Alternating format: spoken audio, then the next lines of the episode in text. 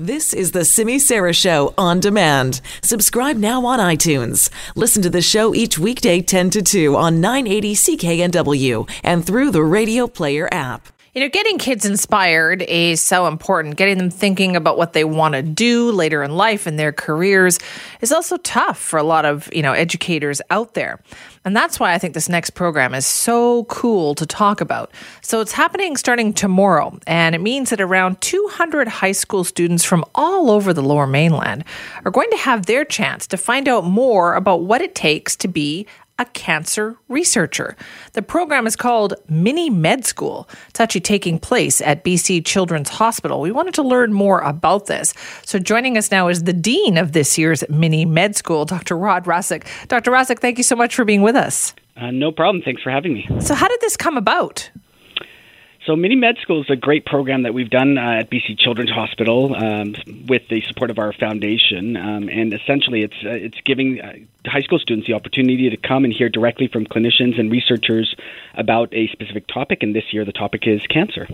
Okay, and so how do kids get involved in this? Like, how do they know that oh, I might be interested in cancer research?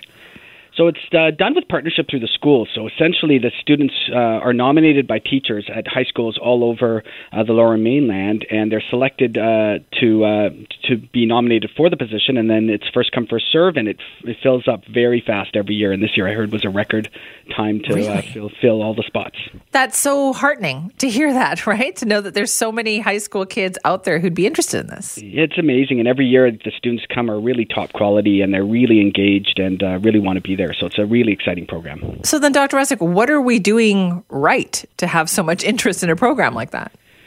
I think it's just I think it's just getting word out there about the program and and the kids these days are very motivated and you you see them and and and for them to be able to come here directly from the researchers to see uh, you know what amazing work's being done here at the hospital hopefully you know we inspire a few of them to either go down the research world or down the clinical world to uh, help you know potentially you know the cure for cancer maybe in one of these kids coming through the program. So, what are they going to learn? How does this work? So essentially, it's uh, weekly for uh, six sessions, uh, and at each session, they'll have a clinician and a researcher who will give them talks, and the talks are kind of cross-cutting on uh, topics such as the history of cancer, the latest trends in leukemia research. Uh, we actually have one of our residents come and talk about the practical, you know, what is it like to be an oncology resident, uh, doing training in this area, uh, as well as talking about innovative therapies that um, are actually many of which are being developed right here in, in British Columbia. Yeah, what is BC like when it comes to being in the forefront of cancer research? What kind of work is being done in our province?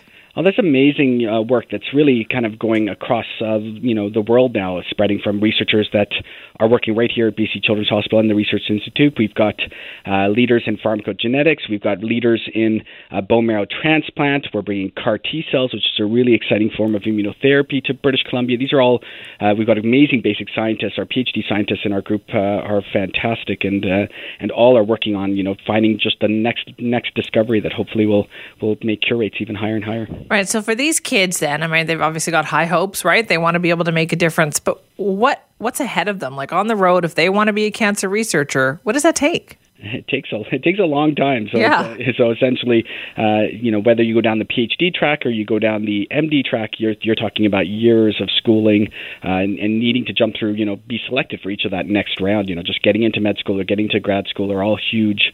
Uh, steps and so really you know you want peop kids who are motivated who are uh, doing it for the right reason and having perseverance and resiliency to kind of get through all the sta- steps but once once you're there and you're actually working in the field it's it's absolutely an amazing field to work in Right. How competitive is it though? Oh, it's very competitive. I don't know if I'd get in if I was What? applying now.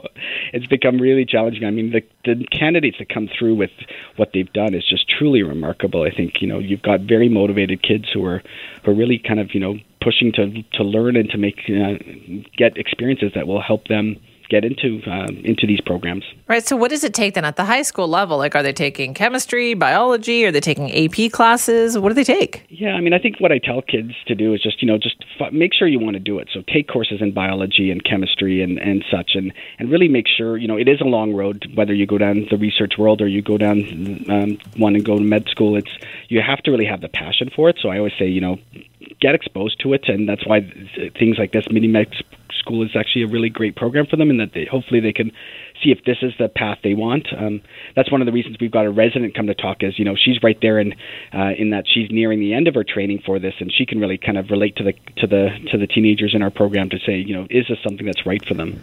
Right. It's not something that I guess it's not the type of career that you kind of fall into, is it? Like, do you have to have that in mind when you want to do this? Uh, yeah, I think I think you know, uh, we yes and no. I mean, I've I have some colleagues who came through and ended up doing either cancer research or gone into med school through very different paths, and I think that's also exciting. I think you know it's never too late to say that this is something you want to do. It's uh, and so I have colleagues who went who did music degrees, for instance, and then came in through uh, you know and then came back and did all the science stuff to come in. So really, I think if yeah, so I think if you have the passion for it, it's it's really never too late. Um, so it's just all about finding your right path and and making sure that medicine or cancer research or research in general is the path you want because it, it is it's a it's a tough life to get through all the schooling and and such to, to make it at the end. So you talk about high school students, but how what age are we talking about here that are coming to mini med school? So it's mostly the senior grade, so grade 11, 12 um, that is who, uh, and so you know people who are, who are approaching, you know, going into university soon, um, you know, whether they're going to science or such, you know. So it's it's it often is, from my experiences, the kids coming are the ones who are interested in science and are thinking about research or thinking about a career in medicine. All right, so lots of work. Where can people find out more information? So there's a there's a website minimedschool.ca that uh, you can actually uh, uh, people are interested in attending for next year. This year is, as I said, completely sold out. Um, and, but even if you can't come in person, um, the videos of the sessions are going to be available on that website. So I encourage people who are interested, and and if you wanted to come and weren't able to get in, because I know there's a lot of disappointed kids who wanted to come, but yeah. uh, uh, it's it, you know what we say is you know go and look at the videos. We'll we'll have them available there so that you know we want to engage with as many as people as possible. And the other great thing is we're also got one day sessions around uh, the province for people not from the lower mainland. So last year I think they went to Williams Lake and Kamloops, and so we want to really make this accessible for people outside of uh, the lower mainland as well. That is so cool. Dr. Rassekh, thank you for your time. No problem. Thanks for having me. Good luck with the school. That's Dr. Rod Rassekh, who's the dean of this year's mini med school. Hey, don't say that kids today aren't doing anything, man.